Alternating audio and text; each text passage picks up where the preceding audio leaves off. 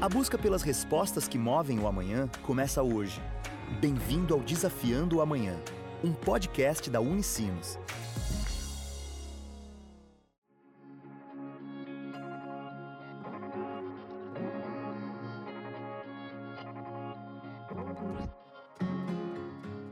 Olá! Começa agora mais uma edição do Desafiando o Amanhã, o podcast da Unicinos. No episódio de hoje, conversamos com a coordenadora do curso de Gastronomia, Flávia da Silveira e Silva, e com a aluna Maria Eugênia Funk, sobre a primeira edição do curso de Cultura Culinária Coreana. A disciplina nasceu através de uma parceria da Unicinos com o Instituto de Promoção de Alimentos Coreanos, sendo ofertado totalmente de graça para alunos matriculados no curso. Coordenadora do curso há seis anos, a professora Flávia se formou na primeira turma de gastronomia da Unicinos. Ela fala sobre o seu conceito de gastronomia, apontando que o curso vai muito além de apenas fazer comida.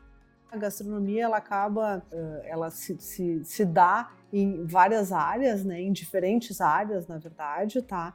E a gastronomia ela envolve diferentes competências, né? Ela está muito além do que a gente entende de um conjunto de técnicas culinárias que são necessárias uh, para o desenvolvimento desse profissional, né? Mas uh, ela também perpassa muito a área da gestão de pessoas, né? A gastronomia também ela está muito ligada à área de custos, uh, gestão de, de, orçamentos, né? Uh, então ela e além disso e para além disso a gente também entende que a gastronomia ela se dá uh, a partir de acontecimentos históricos, né? Então o conhecimento de diferentes culturas é muito importante na construção desse conceito, né? Que é hoje a gastronomia. Maria Eugênia entrou no curso por influência da família, que tem restaurantes em Santa Maria, sua cidade natal. Já formada em arquitetura e estabilizada economicamente, foi atrás do que gostava. Hoje, no quarto semestre de gastronomia, lembra a empolgação com a chegada da disciplina. Quando o Instituto Coreano, que é em parceria com o governo, né, ele fez esse incentivo internacional de procurar gastronomia, foi muito legal, porque é uma coisa que a nossa geração já teve contato. A minha geração teve mais contato com a japonesa, né? Que a gente é dos animes, você vem. Mas essa meus colegas que são mais novos, eles, nossa, K-pop, música, porque a gente eles procuram, né? A gente está procurando mais até em São Paulo. Tem muitos restaurantes coreanos, em Porto Alegre já não tem tantos. Então, quando a gente recebeu essa notícia, a gente parece, nossa, complementou a cadeira. Maravilhoso, a gente vai ver todos os lados, porque ela é muito diferente das outras gastronomias tem muitos detalhes muito específicos, então foi muito legal, até muito procurada essa cadeira, né? Foi lotou em dois dias, então foi fascinante poder conhecer essa pequena coisa mais específica de um país coordenado pelo governo coreano mesmo, né? Por gente de lá mesmo, não é uma coisa ah, brasileirada. A disciplina envolveu aulas práticas nos laboratórios, apoio teórico e audiovisual online e visitas técnicas a restaurantes coreanos em Porto Alegre.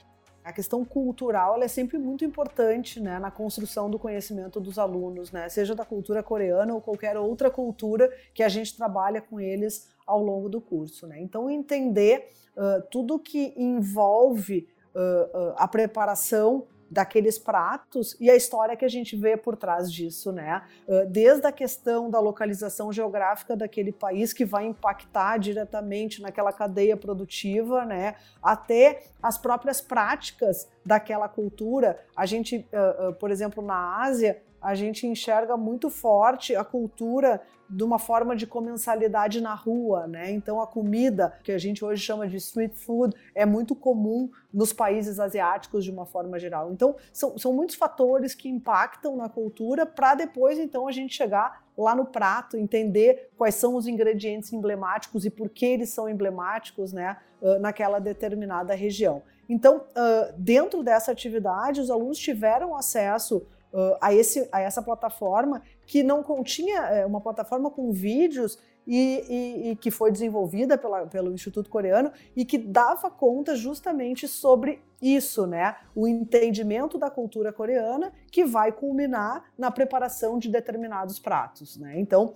esse foi, uh, uh, essa, essa foi uma uma coisa muito importante para os alunos entenderem, né, chegarem lá na ponta e entenderem aqueles preparos e o porquê daqueles preparos, né? A primeira edição do curso de Cultura Culinária Coreana reuniu 20 alunos. Presente nas duas visitações ao Okpu Culture e ao KPC, Maria Eugênia conta como foi a experiência. O KPC ele foi muito legal a introdução no restaurante, porque o dono ele também fez uma participação desses institutos, mas não voltada à gastronomia o governo coreano levou ele, quando ele era estudante de administração, para a Coreia para aprender a cultura coreana. Então ele teve um pouco dessa, dessa introdução também, como nós estávamos tendo. E aí ele teve uma conversa muito legal com a gente sobre como é a vida na Coreia, como eles vivem realmente lá e como eles lidam com estrangeiros. Achei muito legal. E os pratos, ele falou assim: ah, eu trouxe pratos que a minha avó, minha mãe faziam. Mas quando eu fui para a Coreia, eu vi esses mesmos pratos porque a avó dele veio da Coreia, exatamente. Então, foi muito divertida essa conversa. E ele trouxe também muitos elementos que, ah, a comida hoje em dia, o noodle. O noodle é uma coisa muito mais moderna, muito mais procurado pelos jovens, não tanto dos antigos. Então, a gente teve essa conversa inicial bem intimista, bem pessoal, assim, da vida dele, da nossa vida, do nosso conhecimento. Depois a gente foi para a cozinha onde ele nos colocou a trabalhar. Foi bem divertido isso. Então a gente fez o mandu, que é uma muito similar ao gyoza. Acho que é mais, mais conhecido aqui como gyoza japonês, né? É uma massinha que é feita no vapor, uh, que é recheado, pode ser de porco, geralmente, ou vegetariano. São essas duas opções. Então a gente fez esse desde o recheio até a finalização e depois a gente foi para a mesa a gente comeu esse mandu que nós mesmos fizemos e depois a gente comeu o que eles chamam de banquete, que é feito para ocasiões muito especiais, casamento, formaturas, festas, que são vários pratos, muitos pratos mesmo, pequenas porções onde tu vai sempre compartilhando. Então, são pequenos pratinhos que tu tem colocar no teu, no teu prato e comendo. E tem ali desde os acompanhamentos, que é, isso é muito tradicional da gastronomia coreana também, a poucas porções de carne, que não é tão comum o consumo de carne lá, que é o principal que tu vai complementando. Então, é um quenti com uma carne, uma alface que tu faz uma trouxinha e come. Então, foi essa o capacete a gente conheceu assim, banquete. Já no outro restaurante, Noco, a gente teve uma conversa mais com jovens, os donos têm 20 e poucos, 30 anos, então já houve uma diferença, assim, porque eles não foram para a Coreia, eles só têm a família, e a construção do, do ambiente que eles estão querendo fazer não é só um restaurante, é um centro cultural coreano. Então eles vão trazer lá desde mercado, a venda de música, a encontros, a trabalhos de caligrafia, que para aprender a escrever a caligrafia coreana, a arte, que eles tão, já estão fazendo, alguns posters. E como eles estavam em obras, a gente teve que ficar no, no, lado de fora, assim, no ambiente aberto deles, e a gente já provou um pouco menos, não um banquete, mas aí já porções mais quentes de massa, de cogumelos, uh, coisas mais prontas mesmo, pratos principais, não essas, essas pequenas porções que vão se complementando. De acordo com Flávia e Maria Eugênia, o fomento da Unicinos a experiências como essa são fundamentais na preparação dos profissionais do futuro. Para nós foi uma primeira experiência, eu até gostaria de falar aqui, que eu, eu acabei não falando, dentre tantas coisas que a gente já comentou, que a gente considerou essa atividade uma atividade de internacionalização. Né? Então, os alunos, desde o início, a gente tem a plataforma, ela está toda em língua inglesa, foi criada uma comunidade no Moodle, onde a gente só tratou com os alunos uh, uh, na língua inglesa também, né, em inglês. As receitas, todas que foram desenvolvidas nas práticas, também foram feitas em inglês. Então, eu enxergo Uh, eu acho que essa, essa importância da gente inserir o aluno para fora da nossa cultura, para que ele entenda diferentes culturas, né, é muito importante. E eu acho que a Unicinos faz isso, já vem fazendo isso há bastante tempo, né?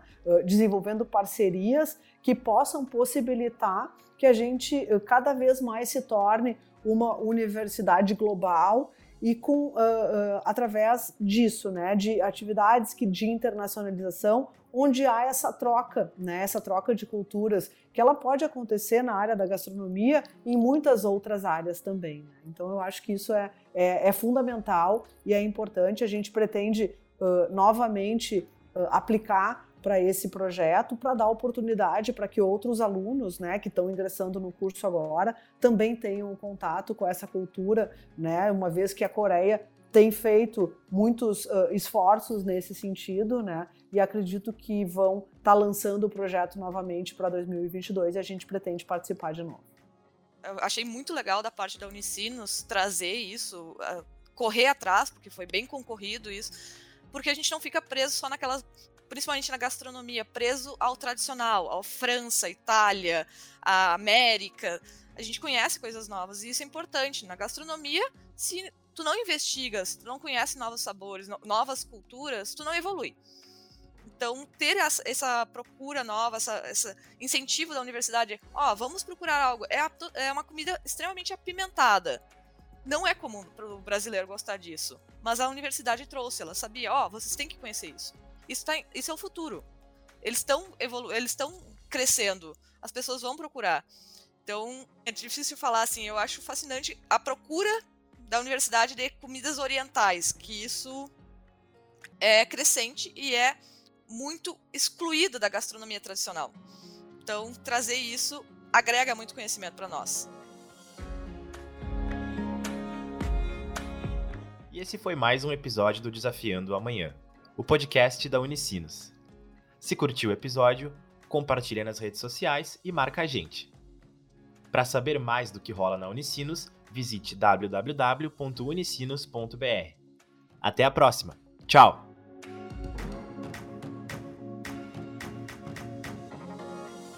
Você acabou de ouvir Desafiando o Amanhã, um podcast da Unicinos. Sempre um novo episódio com conhecimento que busca respostas para o amanhã.